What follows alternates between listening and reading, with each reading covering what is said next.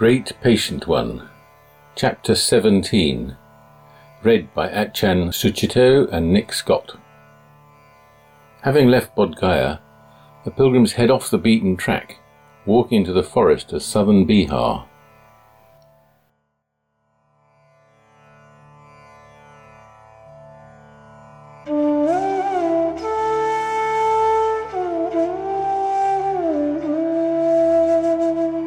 Chapter seventeen, The Forest Tradition.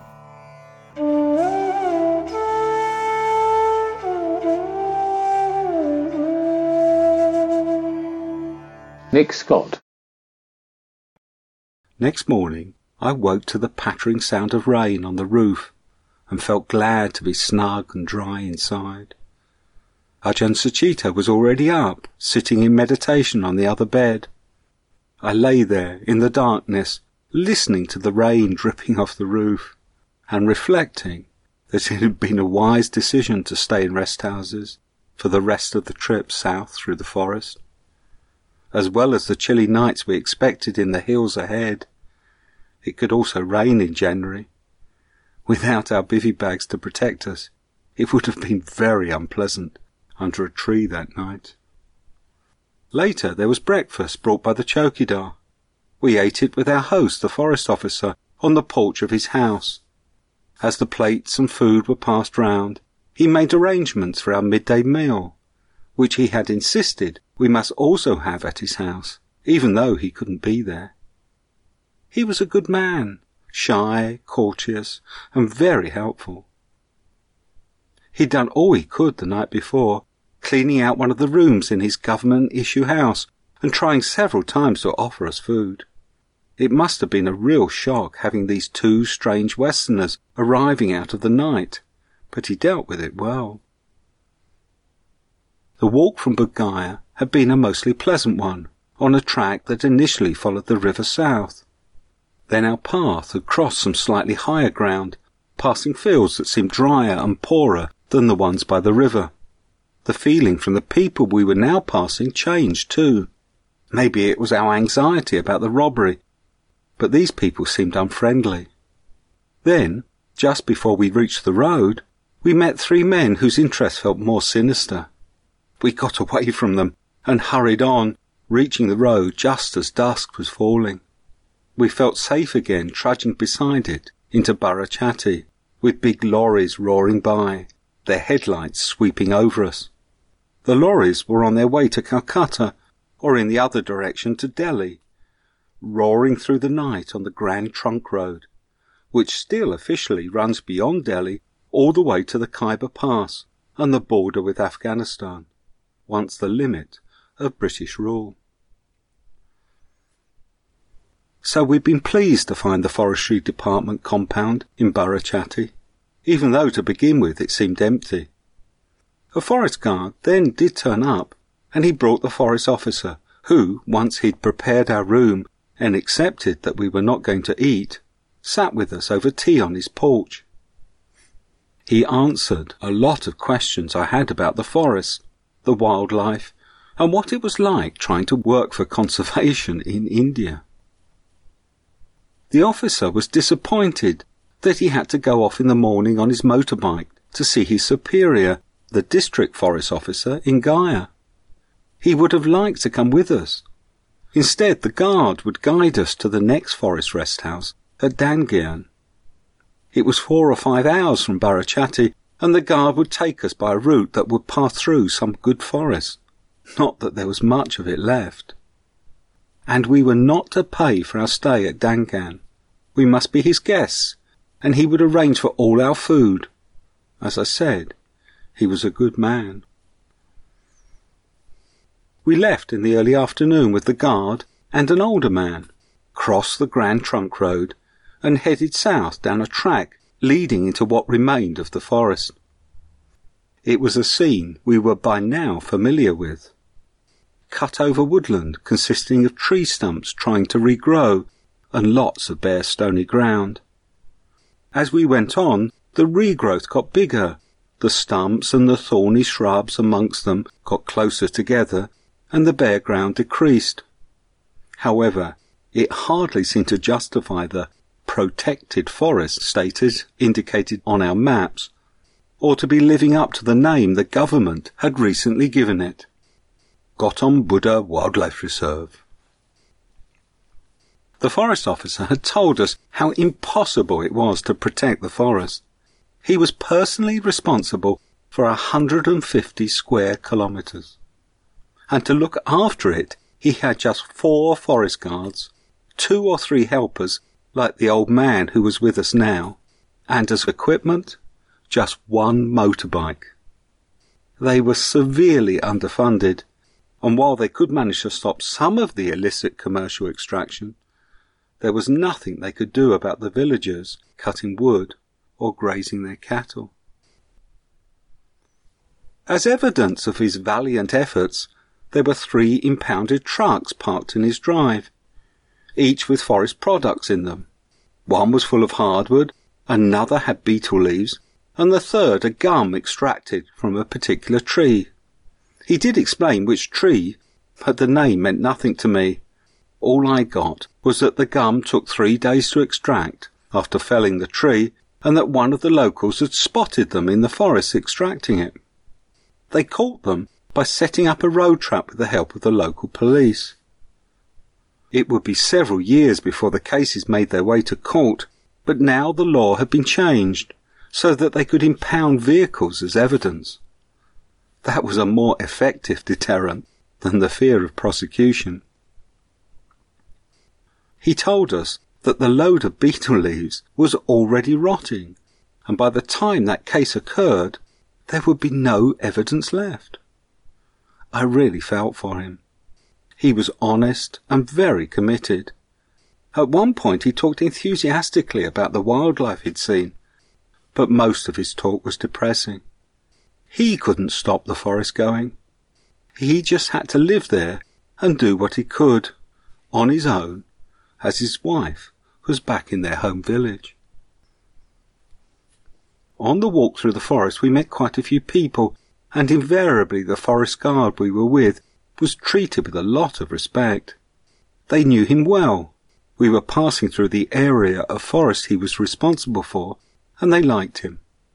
The locals would all stop to chat, and although his green khaki jacket and trousers weren't much of a uniform, there was always an air of deference. We passed through a village in a clearing where people called out to him, and then into more hilly terrain.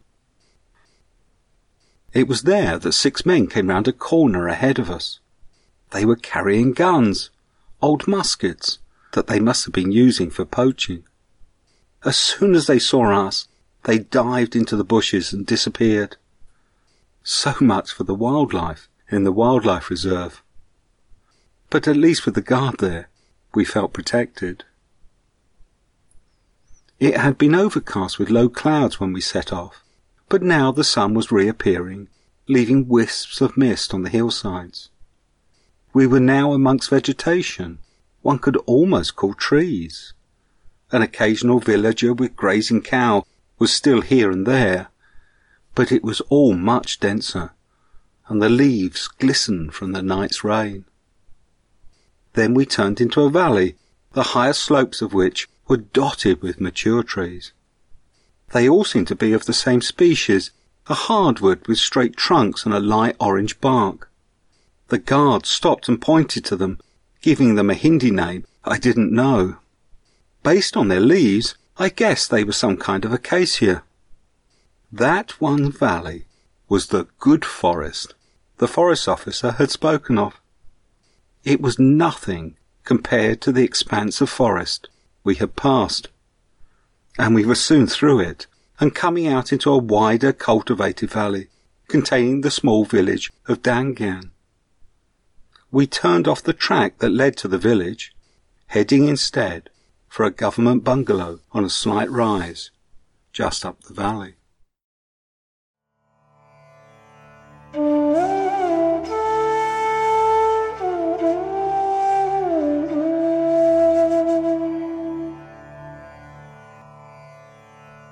Achan Suchito. Moving into greenness, that would be good. translucent leaves and light dappling through the gently shifting shadows, walking softly, startling big-eyed spotted deer, or a breath-stopping recognition before they bounded off into the underbrush, or maybe glimpsing a stately elephant shouldering through massive clumps of bamboo, or growing hushed to the sound of distant roaring, the shriek of monkeys and the trill of insects in the vibrant stillness of the forest. Spending time away from the human jangle of the wide-open plains would be healing. The greenwood is the place of soothing the heart, of returning to a cooler rhythm and view. It has always been the place of sages, yogis and seekers, from before the time of the Buddha until the present day. As the Buddha said, delightful are the forests where worldlings find no pleasure. There the dispassionate will delight, for they seek no sensory excitement. Under a tree the Master was born, under a tree he awakened, and when he passed away, a grieving canopy of leaves bent over and rained flowers upon him. Throughout his years of teaching, he had always made it clear that the forest was the preferable resort for summoners. The still but vibrant atmosphere was ideal for the cultivation of calm, while the insecurity of individual life in the wilderness, together with the sense of becoming an integrated part of nature, was a good model for insight into the way it is. Because of this, forest monasticism has continued until the present to be a rugged and individualistic option among the more increasingly socializing interpretations of the Buddha's teachings. From the Upanishads on through the Buddhist suttas and on into the new religious works developed in the Vedic tradition, there was a recognition of the value of living in the forest. The post-Buddhist epics Ramayana and Mahabharata contain sections wherein the warrior heroes spend years in exile in the forest, doing little but assimilating the maturing influence of a world outside of the cultivated mindset. These massive works incorporate the previously outcast samana lifestyle by seeing it as a stage in the evolution of a Dharma hero. Although they portray the hero finally as affirming the domestic and social ideals of Vedic society rather than transcending them. Thus, the umbrella known in the West as Hinduism brought the religious goal within the society's structure. We set out in a light rain with two guides, a middle-aged man in a uniform and an old man in a dhoti and jacket. I felt frustrated by my low energy. Although the long route, an estimated seven hours walk, was more interesting, I couldn't see my being able to make it. So we had to settle for the short four-hour walk. A tinge of guilt added to my gloom. The forest mirrored my mind. Where was the regenerative verdure? Gautam Buddha Wildlife Reserve was a sandy tract with patches of scrub in which morose cattle with clanking bells foraged for green shoots. The land rose gently and hills gathered around us. Occasionally we'd come across dark-skinned herders with off-white dhotis and headcloths squatting by the track. They looked at us impassively and said nothing. We were Westerners. Perhaps that said enough about where we were going. In the legends of the West, the seeker always fares onwards, seemingly incapable of stopping and assimilating anything. To the questing knight, unaware of Maya, the play projected by the seeker's spiritual state, the forest is not a place to open up to. Because of his blind cultivation of the accepted virtues, the knight is unable to respond to life with authentic sensitivity, and his time in the forest presents him with examples of his own spiritual aridity. Instead of being verdant, it is the desert, the desolate place. It is also the place where he is tested by witches, demons and dragons, messengers from his unawakened spirit. Fortunately, he has the integrity not to run away or control the process. He lets go of the reins of his steed and allows it to take him wherever it will. However, he did remain firmly in the saddle. I felt more like Alice's White Knight in Through the Looking Glass, falling off his horse every few steps. We weren't walking that fast, but I could hardly keep it up. The easiest way to keep going was just to go into automatic and let the mind fade. Stopping and starting again broke that rhythm. That and conversation took the most effort. If uninterrupted, the energy levelled to a dull stability, and I could then appreciate the occasional clumps of large trees. Some looked like acacia, dripping in the misty air. After five and a half hours we arrived at Dungain, a village in the forest where there was a forest rest house. Here we would spend two nights, which sounded sensible. A rest would get me back on my feet again in good shape for the real forest further south. We were also to be looked after by a chowkidar.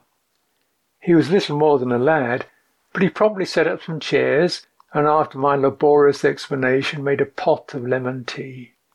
He then went quietly about his duties. He brought wood in for a fire, and once we had settled down with the silent evening and the comforting flames, indicated that he was going home for the night. The local forest guard came round early in the morning to see his guests.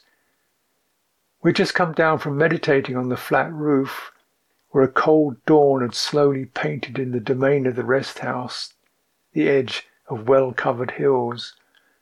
Giant crags looked over our shelter. They were forested up to their necks, but their weathered pinnacles protruded out of that blanket like the bald, eyeless skulls of ancient trolls. They were in no hurry. Human activities came together in like manner. It took the four of us to determine that, although we too wouldn't require an evening meal, something early in the morning and a meal before noon would be fine. Tik? Okay, said the chowkidar, who went right to it. Nick went off to the crags in the afternoon, leaving me to settle into my own mood. I chose to conserve what energy I had and started the repairs on my bag, which had already begun to come apart. In the process I redesigned it, adding a large loop to carry the sleeping mat and smaller ones for a strap to fit through. That would allow me to carry the bag over both shoulders. Tudong generally involves a fair bit of sewing, which is one of the required skills of a forest bhikkhu. It's quite grounding. Its mundane simplicity anchors the mind during the storms that self-emptying draws in. The sewing was good. I could stay with that. Memory brought up my teacher, Ajahn Chah. In Bodh Gaya, at a Tibetan Buddhist centre, I had met a Canadian who had been a bhikkhu with him for a while in Thailand, going through the conceptually powered patterns of doubt so common among Westerners. What system of meditation was the right one for him, and what level of concentration? Would it be better to practice in solitude, or did it need the support of a community? And wouldn't it be better, as a Westerner, to come to terms with his own background and culture, rather than hide away in the backwoods of northeast Thailand wearing robes? These and many more doubts build up to a crescendo in the mind of a meditator. It gets so strong he can't sit still. So the Canadian felt compelled to go over to see Ajahn Chah, who is in a monastery a few miles away. Distance means nothing to compulsion. When he arrived, Ajahn Chah was sweeping the sandy ground around his meditation hut with a long-handled bamboo forest broom. He looked up at the agitated monk, and before the monk could ask a question, came out with the brief phrase, "Working is better than talking," and handed him a broom. Together they swept the leaves round that hut for an hour or more. Then, seeing that the afternoon sun was dropping in the sky, the young bhikkhu felt that it was time to return to his monastery and made to take leave of the elder. But as he turned towards him, Ajahn Chah dropped his broom and fixed him with a steady, penetrative gaze, saying, "Whatever you're doing, just be with that."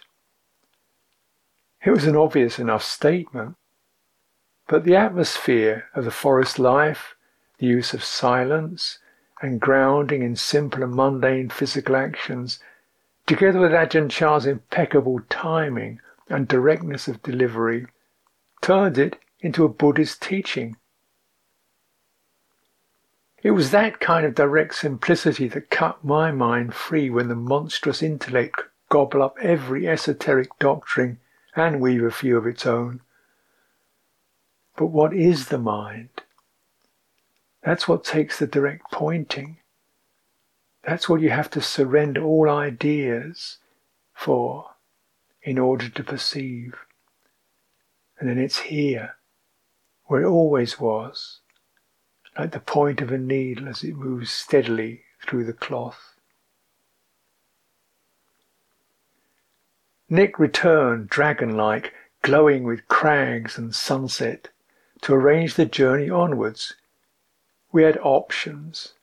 Head for Chhatra, which everyone had said was too far, but possibly had a rest house, or go a less direct route in stages. First day to Kalashri, which legend associated with the murder of Mahamoggallana, chief disciple of the Buddha. Perhaps as pilgrims we should visit that. From Kalashri, according to the map, we can make our way to Dantar and stop there, and then go on to Chhatra. But these places probably had no rest houses. We chased these ideas around while the chowkidar made tea, and eventually settled on Chhatra after an early morning start. I arranged for the chowkidar to prepare a meal in the evening. No, we didn't want to eat it this evening.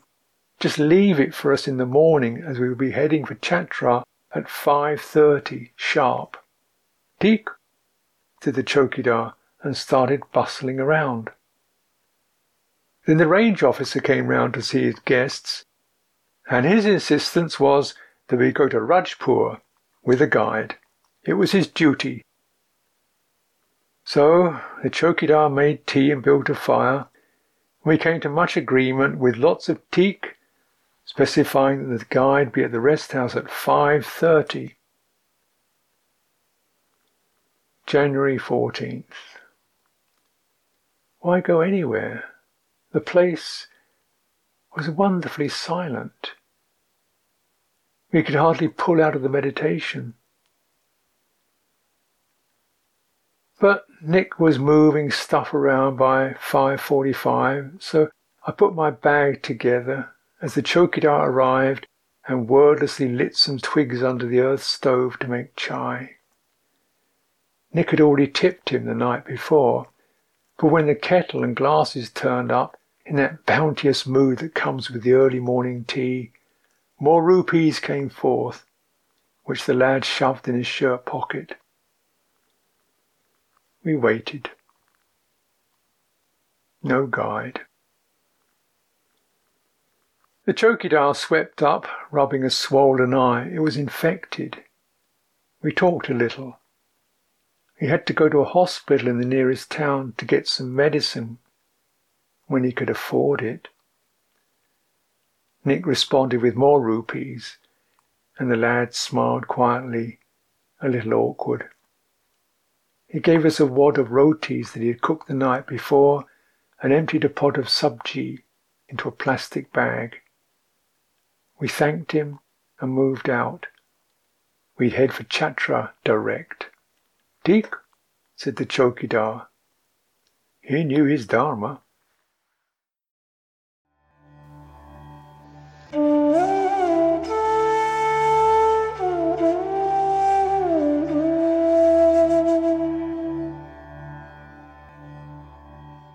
Nick Scott.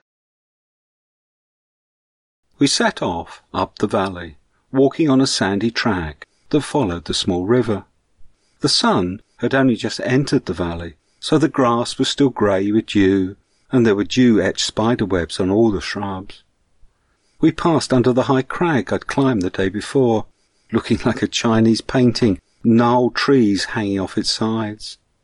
From up there, I'd seen the Ganges plain stretching to the northern horizon, with the Dangan Valley a sliver of paddy fields penetrating into the hills.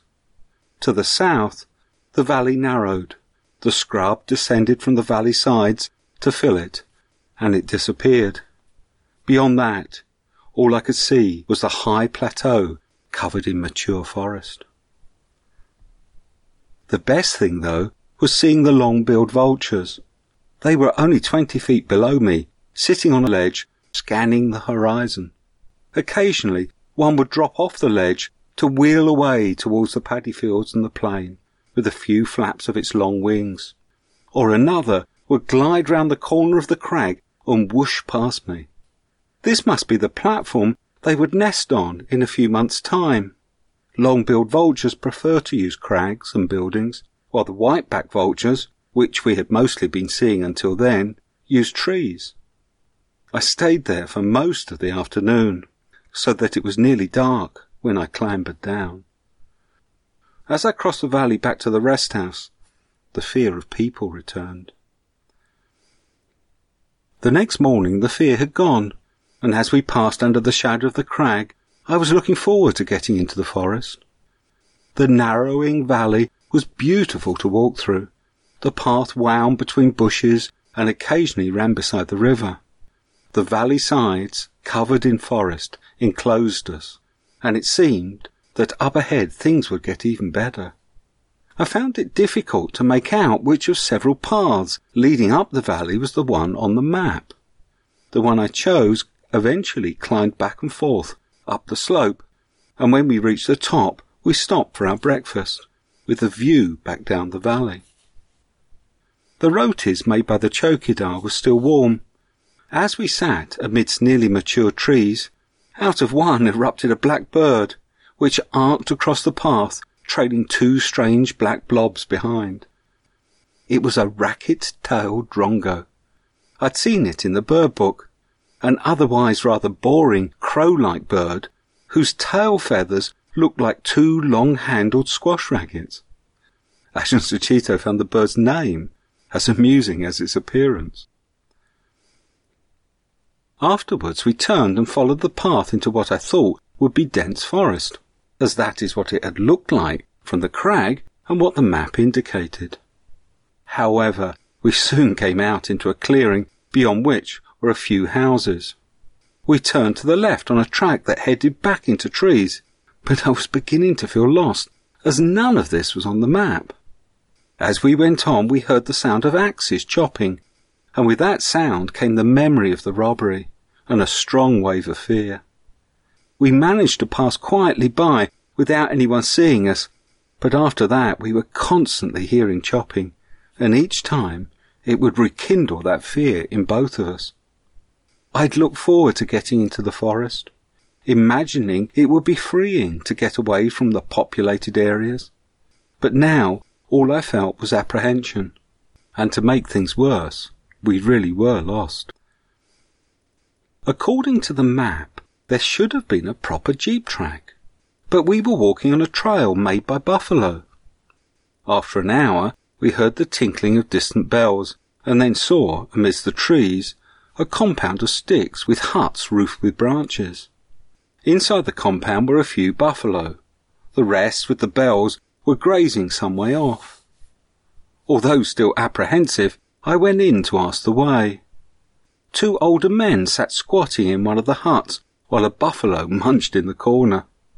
They were very surprised to see me, but seemed to understand where I wanted to go, and they directed me along the path.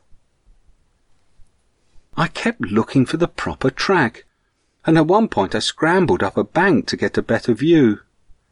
When we did eventually find one, it seemed to be going in the wrong direction, and as we walked along I kept checking the map to see if I could work out where we were.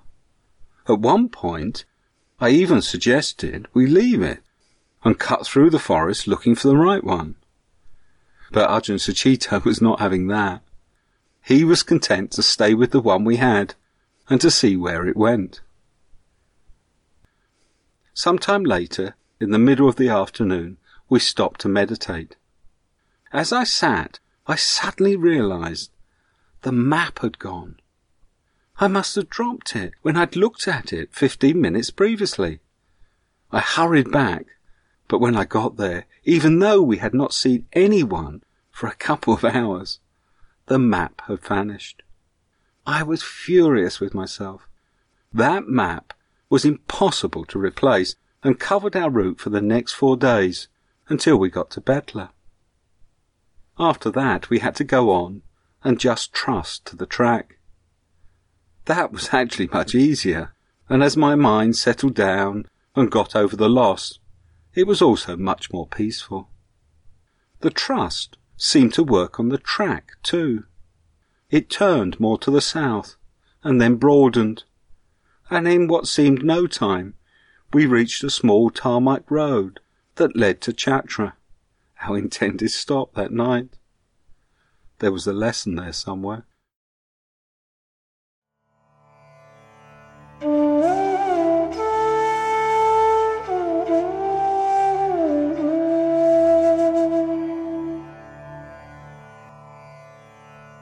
Ajahn Suchito.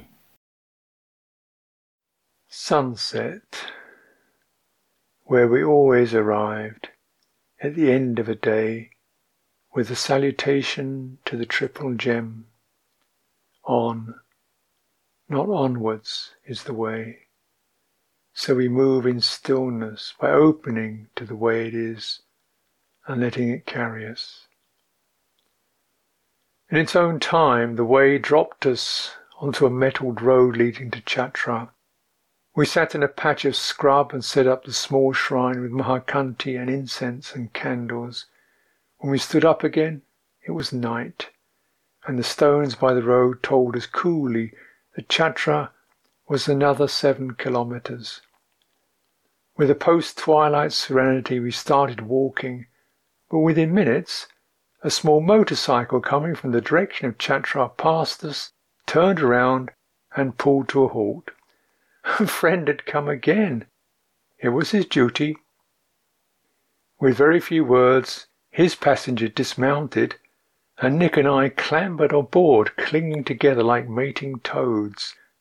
And so we came to a small hotel in Chhatra. The hotel room was tiny and windowless, so we took to the streets and wandered around the stalls and open shop fronts with families sitting round hurricane lanterns making their wares, until there was no more energy to stay awake. In the morning we had a late start, and when we got moving, paused to purchase a round-bottomed pot to boil water in and a steel mug for me. We expected to be camping out before long. The direct route to Lower Long, our next stop, was via a dirt road that headed due west from the main road a few kilometres south of Chhatra. We still had a crude map of southern Bihar that showed the dirt road, but no villages on it. Hmm. That being the case, as we approached the turn-off late in the morning, we wandered into a village for alms food. A white-bearded Muslim, Muhammad Ali, took us in. Life as a market porter in Calcutta, forty-four years altogether before retiring, had granted him familiarity with life and culture beyond the scope of his village.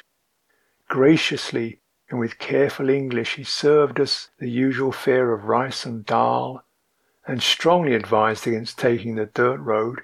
He pulled a finger across his throat to emphasise the point. There was another way: go further south on the main road and then take another main road northwest to Lower Long, comprising the two sides of the triangle of which the dirt road formed the hypotenuse. It was far longer, but we could take a bus. It was a test. We wavered. We waited an hour for the bus. Eventually a couple of buses flew by without stopping. Clearly, It was not a day for bus rides. We consulted a fat farmer who was doing nothing special in his backyard nearby. He didn't think there was any problem with taking the dirt road, which would arrive at Lower Longham after about ten miles.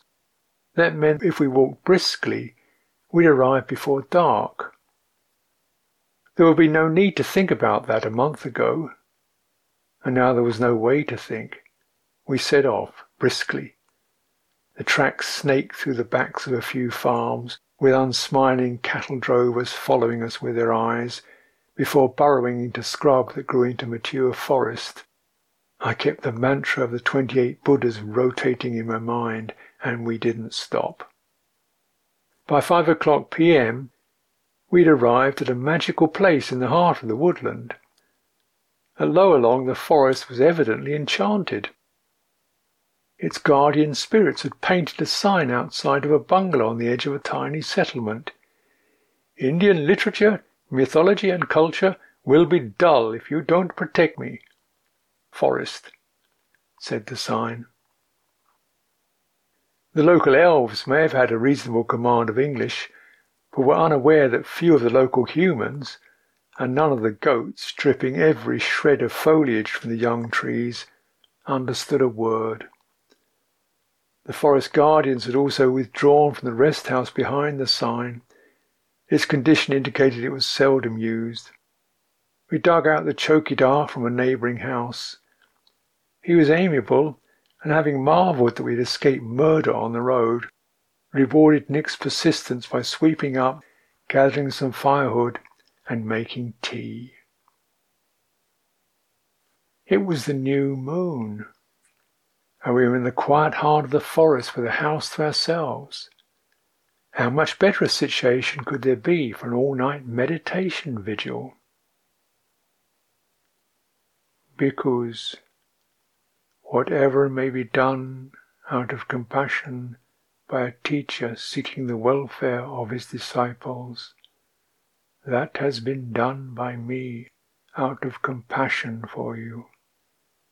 Bhikkhus, here are the roots of trees, here are empty places. Meditate, bhikkhus, do not be lazy and regret it later. But again the irony. Two days of vigorous walking had used up so much energy. It was only willpower that kept me going through the motions of sitting and walking. In an attempt to dredge up some energy, I chanted sections of the Patimokkha as I walked up and down. At midnight, when there was no longer even the clarity to feel bad about it, I retired for the night. The next day, I went back to sewing. All-night meditation had been one of my practices since the early days of my life as a bhikkhu. It made a lot of sense in Thailand. The days were so hot that I would spend most afternoons either asleep or in a sticky torpor. After six o'clock in the evening, the furnace cooled to a tolerable temperature and it became possible to sit upright. So that was the best time to meditate. There was no one about. I frequently continued my solitary practice until dawn, before going out for alms. When I came to Britain, I discovered that these vigils were one of the hallowed standards of the monks who were my new companions. In the town monastery where I'd lived previously, only the abbot and a few of the bhikkhus and the nuns practised meditation. I'd been left to practice on my own in an isolated section of the monastery. There was no standard of group or individual adherence to all-night vigils. It just felt like a good thing to do. However, in Ajahn Chah's monasteries, of which Ajahn Sumedho's little terraced house in London counted as one, the all-night vigil was a duty that fell each week on the new full and half moons. Everyone was expected to participate in the group endeavour that centred on us sitting together in the shrine room. The forest tradition emphasised making a determination and patiently enduring whatever would arise in terms of sickness or fatigue. So the all-night vigil was a focus for that kind of aspiration. I was new to the ways of forest bhikkhus and eager to learn. Being on my own in the West, trying to help my bereaved mother to sort out details of my father's inheritance and dispose of the belongings that I had left behind when I strolled out of that house four years previously, had brought up cyclones of memory and agitation. I'd heard of a small monastery in London and had met Ajahn Sumedho once in Thailand. This seemed like strong enough straws to clutch out.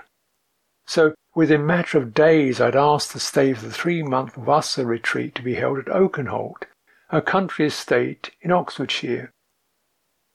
Of course, I'd have to adapt to the standards of Ajahn Chah's monasteries, but the tea was good, and the small community a friendly one. It was embarrassing to find out how little I knew of the Vinaya, which they were very committed to. For example, my former teacher had insisted that I accept money that people offered and use it to purchase my requisites, soap, sugar, even robes. Here, not only did they not handle money, but anything that a monk had bought, or even might have been bought by another monk, had to be given up. So my robes had to go. They gave me some old ones that were too small for me, one worn down to a bleached pinky brown, the other was a faded yellow. When I walked in the wind, I looked like a flamingo about to take off. So I thought I'd better make my own. After all, making your own robes was part of the training. It meant that you looked after your simple belongings rather than taking them for granted. But learning to sew. All fingers and thumbs, I was a thinker, not a doer. All-night meditation, however, was something that I could do. So these sittings served to channel my need to feel I was keeping up with the group. But these occasions lacked any joy, and the sense of obligation also meant my personal interest and initiative dried up. What had been easy before became difficult. But I reasoned that the forest tradition was an austere tradition for serious, committed people. The ability to endure was the mark of a good bhikkhu. After all, we had only one meal a day served into alms bowls, where it oozed together into a featureless mass. However, as this also was something I had taken to doing from my own initiative in Thailand, I had to undertake other austerities in order to feel that I was fitting into a zealous lineage. The most difficult of these being to refrain from lying down at any time for the three months of the Vassa retreat. But as winter followed, wearing the flimsy robes and open-toed sandals on the long arms round through the snow was a practice in its own right. And the hardship offered righteousness. I was a good bhikkhu, one who endures, one who doesn't ask for anything. I gradually realised that Ajahn Sumedho himself had a more informed attitude about all this. He maintained the basic Dutanga standards, but applied a lot of reflection to their use. The aim of the practice, he continually emphasised, was to find peace of mind, through observing that all of the mind's habits, beliefs and moods had the nature to arise and pass away. If the mind got stuck, one could try to induce letting go through Dutanga practices, but it was also the case that kindness, or patience, or not taking one's opinion so seriously, could be more effective. He actually enjoyed the meditation, and rarely seemed to force himself, but he could put on the pressure when he needed to. I was impressed that during our winter at Oakenholt, when the snow was piled in drifts, he would leave out of his sleeping bag at four a.m. and jump into the snow, rubbing it into his bare chest. I have a lot of aversion to being cold, he explained, and something in me wants to huddle up in my sleeping bag. However, on another occasion he gently poked fun at the austere tradition. I was in his meditation hut when some curtains were brought around to hang across its glass front, both for privacy and insulation. He began the job of hanging the curtains with myself and another monk helping out. I noticed that he had to stretch up to reach the curtain rail, which was only barely within his reach. "Why don't you stand on this chair?" Tanajan, I ventured, making to pass him a chair that was nearby. He half turned his head with a trace of a smile. This is a Dutanga tradition, Suchito. We always do things the hard way. He was such a lovable man. He always had time for whoever turned up, always treated me with kindness and respect. It was surprising to hear him say that one of the most difficult practice had been to take responsibility for a community when he preferred to be on his own. Things had turned in him, he explained, after five years of living with Ajahn Chah. He'd gone on pilgrimage to India, and during that time he had considered his life and was filled with a sense of gratitude to his teacher. Whereas previously he had always thought about himself and what he wanted to achieve in meditation, and how he wanted the ideal situation where everything would be set up for his convenience and he'd be left on his own. In India, he decided to return to Thailand and offer to serve his teacher. His directing of a Sangha in Britain had actually been in accordance with Ajahn Chah's decision to respond to lay people's wishes by sending them some Western bhikkhus. It was his example, rather than the Dutanga practices, that formed the greatest learning experience for me. His expansive and compassionate responsiveness was the real food for my heart. The ability to take on austerities and duty, even to the point of martyrdom, was already part of my nature. To me, the value of the forest tradition was its green and gentle heart, quiet and natural, dappled with light. When I entered that, I knew that the contemplative life was one of still but vibrant beauty. Joy and creativity played a part in the life of these forest bhikkhus. Some were quite accomplished craftsmen. Ajahn Sumedho himself had produced a beautifully made cover for his alms bowl and small bags for personal requisites with yarn and a crochet hook. He saw it as a mindful response to a need, an activity that could be carried out with clear, focused awareness. Junior bhikkhus, as part of their training, had to learn to make their own robes. The application to practicalities was a good balance for people whose introspection and idealism might otherwise make them obsessive, and it did mean that you looked after your simple belongings and didn't take them for granted. I had to make the two large top robes, the Uttarasanga and the Sangati. At least I had the use of a machine, but the frustration, always breaking needles, getting the stitch tension wrong, sewing the seams incorrectly, and having to unpick it all drove me nuts. At one time I thought I just couldn't do it. I slid to the floor with the unfinished robe in my hands and looked into hopelessness. The inability brought up a cry from the heart, unable to go on, not knowing how to go on, but needing to go on.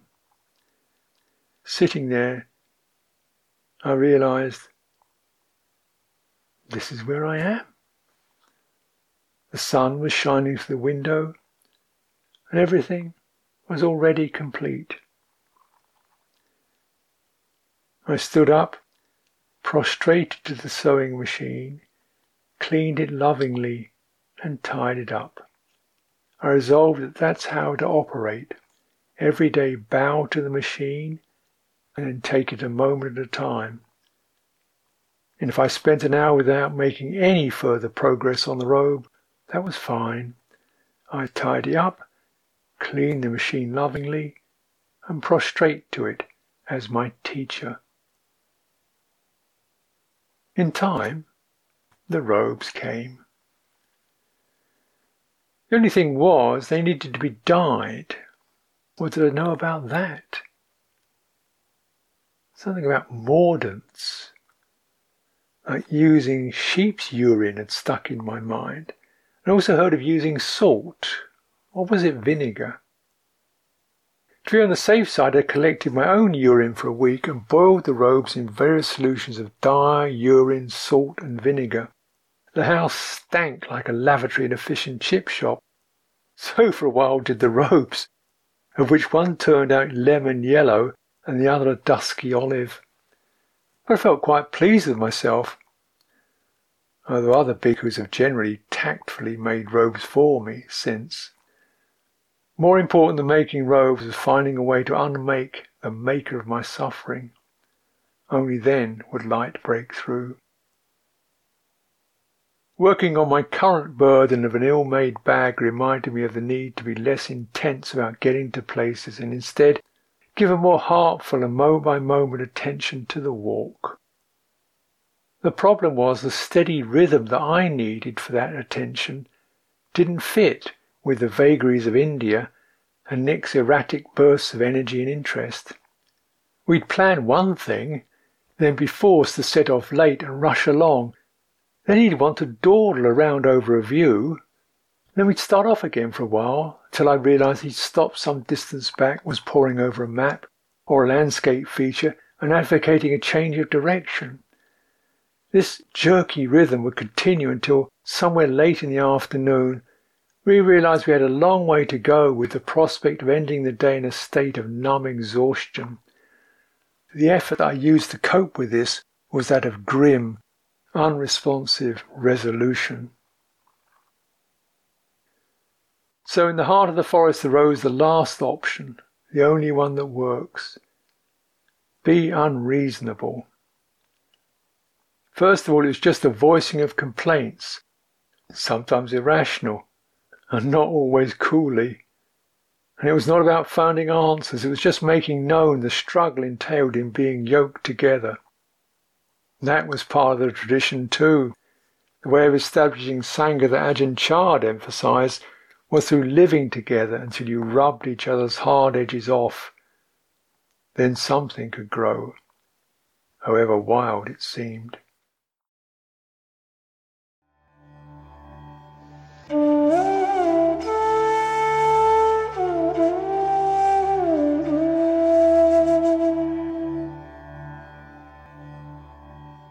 Nick Scott. We were still apprehensive when walking through the forest, especially when we passed people with axes. But even on the walk from Chhatra to Loalong, the fear was getting less, and I was beginning to really enjoy the experience. As we went through the forest, we would pass in and out of clearings. These could be quite delightful, rolling landscapes with large standing trees and houses with whitewashed mud walls and orange-tiled roofs. The smaller clearings, with just a few houses, were the best.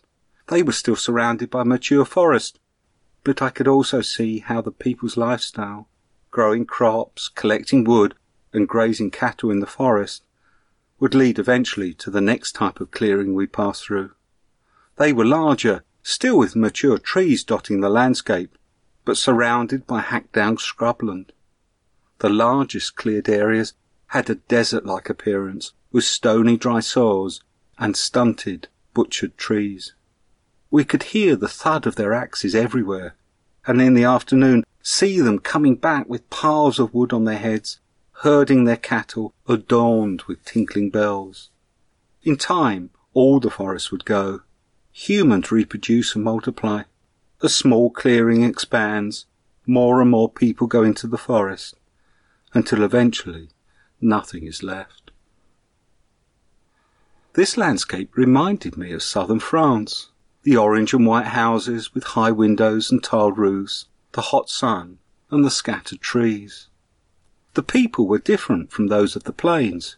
They were more reserved and slower, more methodical in their movement, and somehow more easy. They had a darker skin too, and a slight look of Aborigine about them.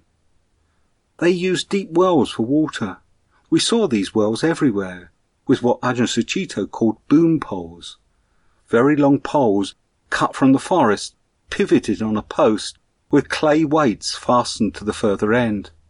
These were usually up in the sky, waiting to descend, raising the rope and bucket on the other end, sloshing with water.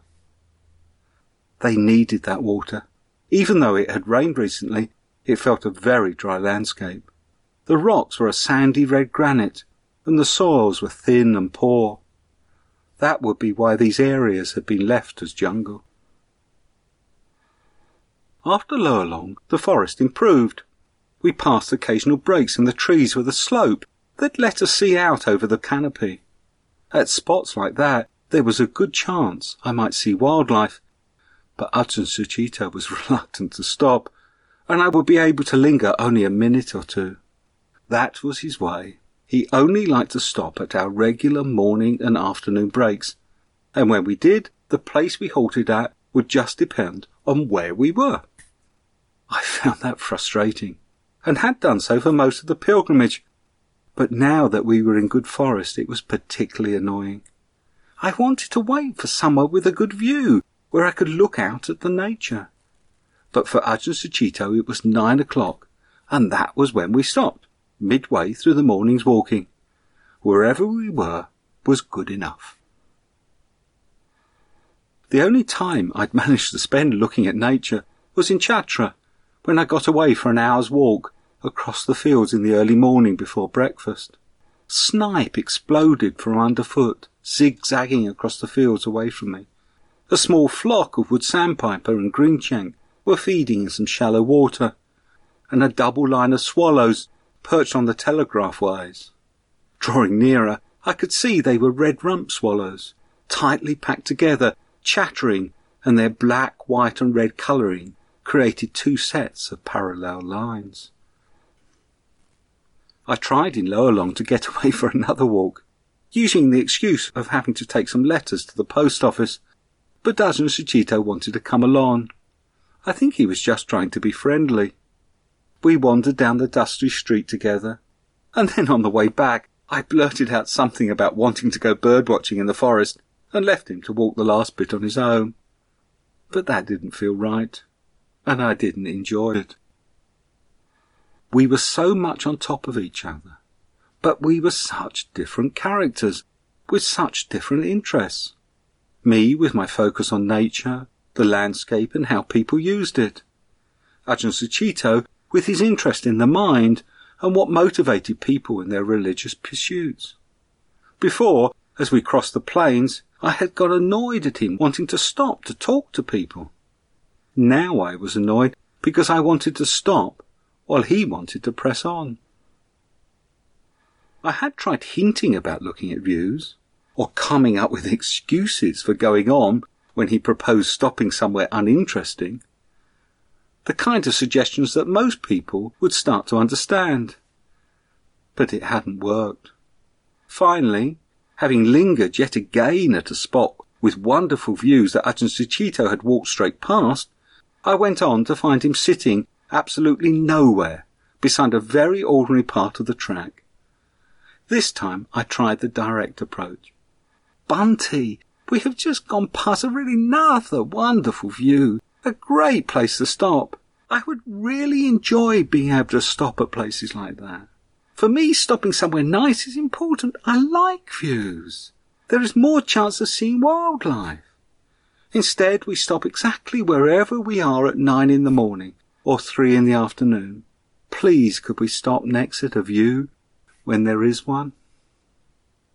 It came out with the pent-up feeling of the last few months, and it had an amazing effect. Ajahn Suchito listened with a look of dawning realization, then concern and hurt. I'd made an important discovery. The kind of subtle communication that works with most people, hints, jokes and the like, and also any kind of manipulation I might try, didn't work with my companion. In fact, it tended to have the opposite effect. The ox in him got stubborn and refused to change. But if I were direct and explained to him how something actually affected me, it would touch into his compassion, and he would completely change his behaviour. After my outburst, Ajahn Suchito went out of his way to find places to stop he thought I might like. It was like the dawning of a new concept to him. He would stop somewhere and try me out on whether this was the kind of place I meant. It was very sweet. even if he didn't quite get the idea, stopping us to eat at our meal at a view of water buffaloes and a few scruffy fields. The forest that afternoon was the best we'd been through so far. The track wound its way through large stands of mature trees, with only the occasional small clearing. There were several different tree species. The forest officer at Barachati had told us that the forest was dominated by sal and had in places a lot of teak and acacia. All the trees we were passing were in the prime of their growth, tall but still young. The forest must have been clear felled for timber during the British rule and regrown since then. There was little wildlife, however. Although we had passed no one else with rifles since the Gautam Buddha Wildlife Reserve, I was certain that shooting was happening here too. The forest had an unnatural silence. By then the apprehension that had been with us had mostly gone. We began to relax and dawdle more in the empty woodland, instead of rushing through it. The land fell away to the south of our track to give occasional glimpses of a really spectacular view. We dropped across a stream and were climbing again. The track curved round on itself, and I clambered up on a bank to find a wide vista out across a vast forest canopy to distant hills. I tried to persuade Asen Suchito to come up and look, but he was reluctant. I knew he wasn't interested in views, but this was such a good one, and I wanted to share it. "Bunty, it is well worth it, and it's very easy to get up here." But he wouldn't budge. Later, as we went on, I asked him why he was so uninterested in views. He answered, rather sheepishly, that he couldn't see them, as he hadn't brought his glasses. I'd forgotten he used to wear glasses. When I first knew him, he had worn them all the time. He explained that a few years back he'd got fed up with them. He was short-sighted, so he could see only a haze at a distance, but decided that was not important. What did a Buddhist monk who had given up the material world need to see views for? So he hadn't bothered bringing them for the pilgrimage either. After all, it was not supposed to be a holiday. Strange I should forget, as the glasses were a strong part of the memory I have of the first time I saw him. That had been at Oakenholt on a ten-day retreat taught by Ajahn Sumedho. There had been four other Western Buddhist monks taking part who sat at the front during the day and helped lead the morning and evening chanting. They had all sat very still with upright meditation postures and a relaxed but centred air about them. I'd been very impressed. Then there was one other monk. We never saw him on the retreat, but sometimes I'd spy him in the grounds or hanging about at the back of the house, waiting for the meal. He didn't have the same bearing about him at all. He seemed ill at ease, and his robes seemed all wrong. They weren't on him properly, and were an odd colour. He also had an unusual, battered-looking face, with a broken nose, crooked teeth, and round-rimmed glasses. On this walk, we got talking about that time at Oakenholt. He told me how he had misunderstood the Tutanga tradition to begin with, thinking the idea was simply to make things more difficult. He had me in stitches as he described how that summer he had taken on several of the Dutanga vows, as well as the practice recommended by the Buddha of drinking urine as a medicine. It was something the Buddha had only suggested for when there was no other medicine, but because a visitor had recently recommended urine therapy, some of the monks had been trying it. Ajahn Suchito decided to do it as part of a ten-day fast, and he made a vow to drink it all. He hadn't realised that was physically impossible. Everything he drank, including the urine, came out again as urine, and so his room slowly filled up with bottles of the stuff, until no room was left on the floor, and he got chronic diarrhoea. Stumbling down to the toilet for the umpteenth time one night, he finally realised that this couldn't be right. It had been a significant time in my life too. I had by then become disillusioned with the Goenka meditation tradition. It didn't seem right to put so much effort into technique. I'd come to enjoy just sitting in meditation, listening to the sound of silence, and the way it would be broken by birdsong. So I went off to a Zen monastery, as they were supposed to practice just sitting in silence. While I liked the meditation, I didn't like the discipline. We got told off for looking at the view. So when I heard of a retreat to be taught by Ajahn Sumedho, I signed up. It was a revelation. He had us using all manner of meditation techniques and none. The emphasis was on personal inquiry, not technique, and he spoke with an insight I'd never heard before into the ways of the mind. From then on, I slowly got more involved with the Forest Sangha in Britain. It was also then that I made up my mind to accept the offer of a three-year grant to do a doctorate in plant ecology at Newcastle University.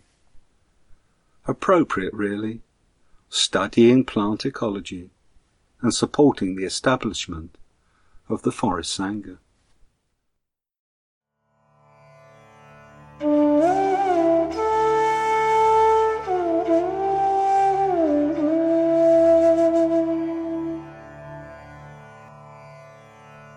Achan Suchito. After Lower Long, the greenness was more profound. I felt more rested, and heart felt settled. There's no map or alternative path to distract attention from the walking. The distance to Punki was estimated to be fewer than thirty kilometres, an easy day's walk. The forest was thicker. It still didn't match up to my T V image of the jungle. In fact, it wasn't even as dense as some old broad-leaved woodland in England. But there was the wonderful ambience of shade and light, of green, demonstrating how many different forms it can take. There was the wholeness of life. It was disruptive to keep stopping to look at separate elements of it, a bit like getting off a horse that you're riding in order to stare at its fetlocks. But I was trying to include Nick as an aspect of nature that I was to flow along with. By mid-afternoon we were coming to the edge of the upland and looking down over a plain to the west. In the hazy sunshine it spread out invitingly in a welcome gesture, and our path as we descended led us to one of those broad, shallow rivers that refresh the traveller, the buffalo, and the weary farm worker throughout India. Even the great trucks get driven into the river to bathe. The driver, with his dhoti rolled up to his size, stands beside his massive beast, washing down its chrome and emblazoned flanks as lovingly as the ploughman does his buffalo. We sat too by the river and took in its wetness and its flow. Punki's main street smelt like an old goat. Sub-Lieutenant Singh, commanding the street from a simple bench, rotund in stature and theatrical in manner, was obviously lord of the domain. First we will drink tea, and talk later. After tea he went to his jeep, commandeered a few passers-by to bump-start it, and waved us into the back. Rifle butts were slapped and white-gloved hands snapped into salute as the jeep arrived at district headquarters and disgorged its chief. Crisply clad officers began bustling around. We were settled in the dak bungalow opposite, and armed guards were stationed around it to protect us, as they did the rest of Panki, from the bandit gangs of Naxalites. Safely inside, Sub-Lieutenant Singh, joined by the equally large district administrator, ascertained our needs. "We would like to have parotas for breakfast," said Nick, before I could stifle him. "No problem," was the booming reply. Then they got down to the important business of reviewing our route in terms of Naxalites. Clearly our proposed route due south to Betla was out of the question. That way led straight through Naxalite territory. Nick's protests were useless. The police were not going to have it. The Naxalites were active and had recently bombed a local police station. Wondering who these personifications of evil were, I then remembered them from Geoffrey Morehouse's book on Calcutta as being a Maoist-inspired revolutionary group that attacked wealthy landowners. But surely that was years ago and in West Bengal. But now the word was being used to give any outlaw gang of dispossessed peasants an identity, and they gave the police a sense of mission. They guarded us all night, much to Nick's aggravation. Hawking and chatting and stomping round outside our window kept waking him up. But as for myself, I slept like the dead, suffering only from a dream of a hot chocolate drink, which turned out to be just a dream. And in the morning, the dream of those glorious Perotas faded. Our contemplative anticipation gave up at seven a.m. to the recognition that the chalice of bounty had been taken from us. It must have been asking for it that did it. That's always the trap. The bustling castle of plenty now appeared deserted. Sub-Lieutenant Singh was not in evidence, and there were only a few silent guards. So we went off to the bazaar for succour, but that was lifeless too. So we returned to the police station, packed our bags, and sat in a roadside stall with some tea to ponder the way it is. A fellow contemplative in the chai shop, a doctor, paid for our teas and started up some conversation. He was a relaxed man, but confirmed that the Naxalites were a real threat. Our alternative route was another two sides of the triangle option, going west to Lasley Ganj and Dalton Ganj before turning south to Betla, and there was a bus.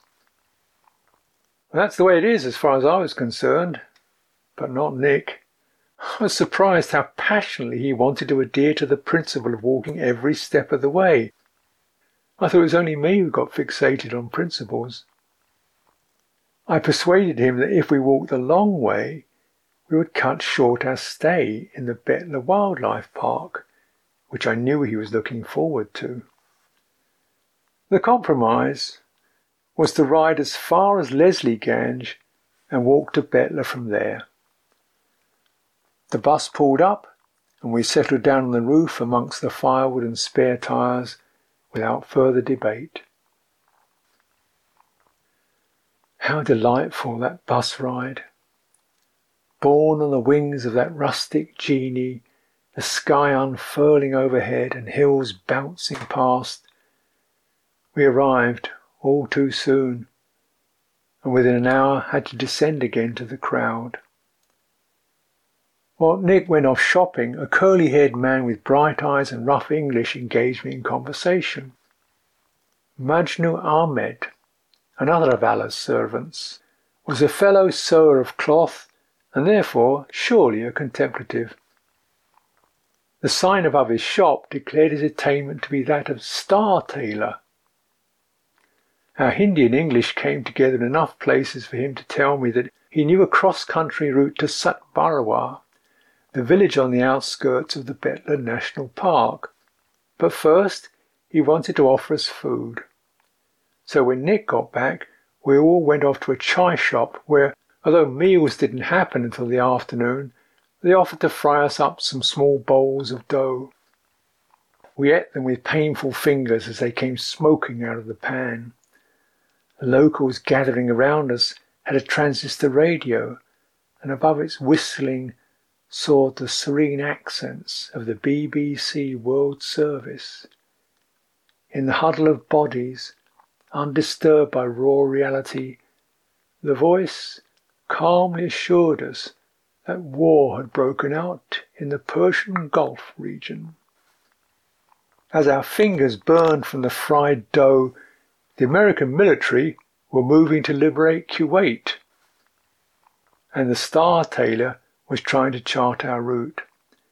Nick was trying to get it clear, which meant interrogating the English speaker further, but I felt we should just trust our lucky star.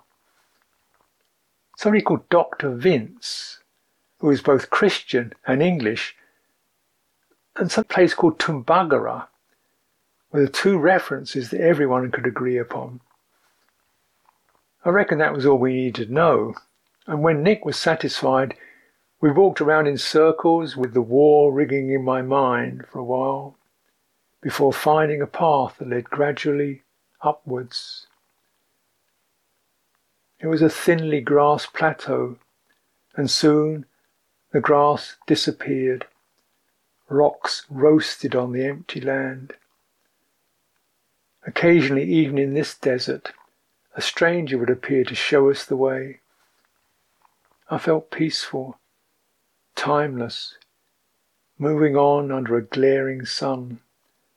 Somewhere there was Doctor Vince, a man of God and a healer, and somehow we'd find him.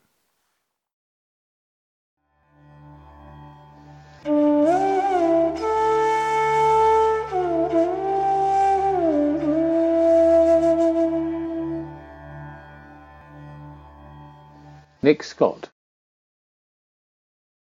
The change of plans at Pankey had been a real disappointment for me.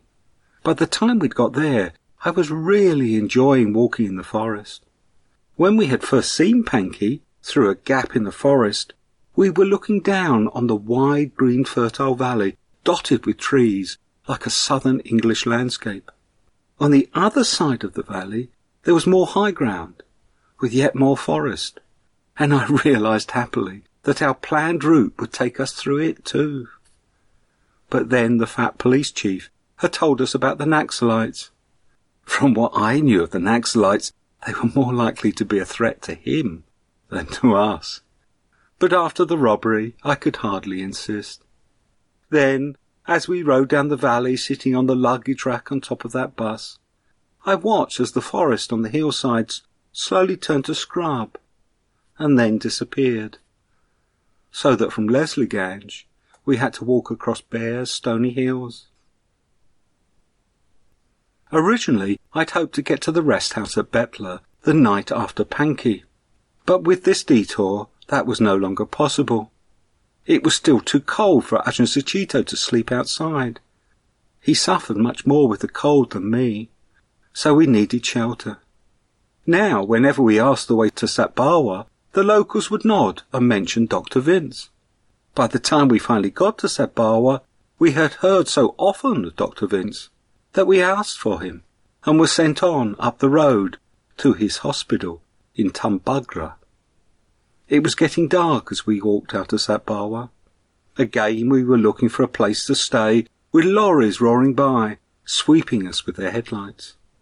The clouds that had started building that afternoon again portended rain overnight, and I began to pray that Doctor Vince was going to be another good man who'd take us in.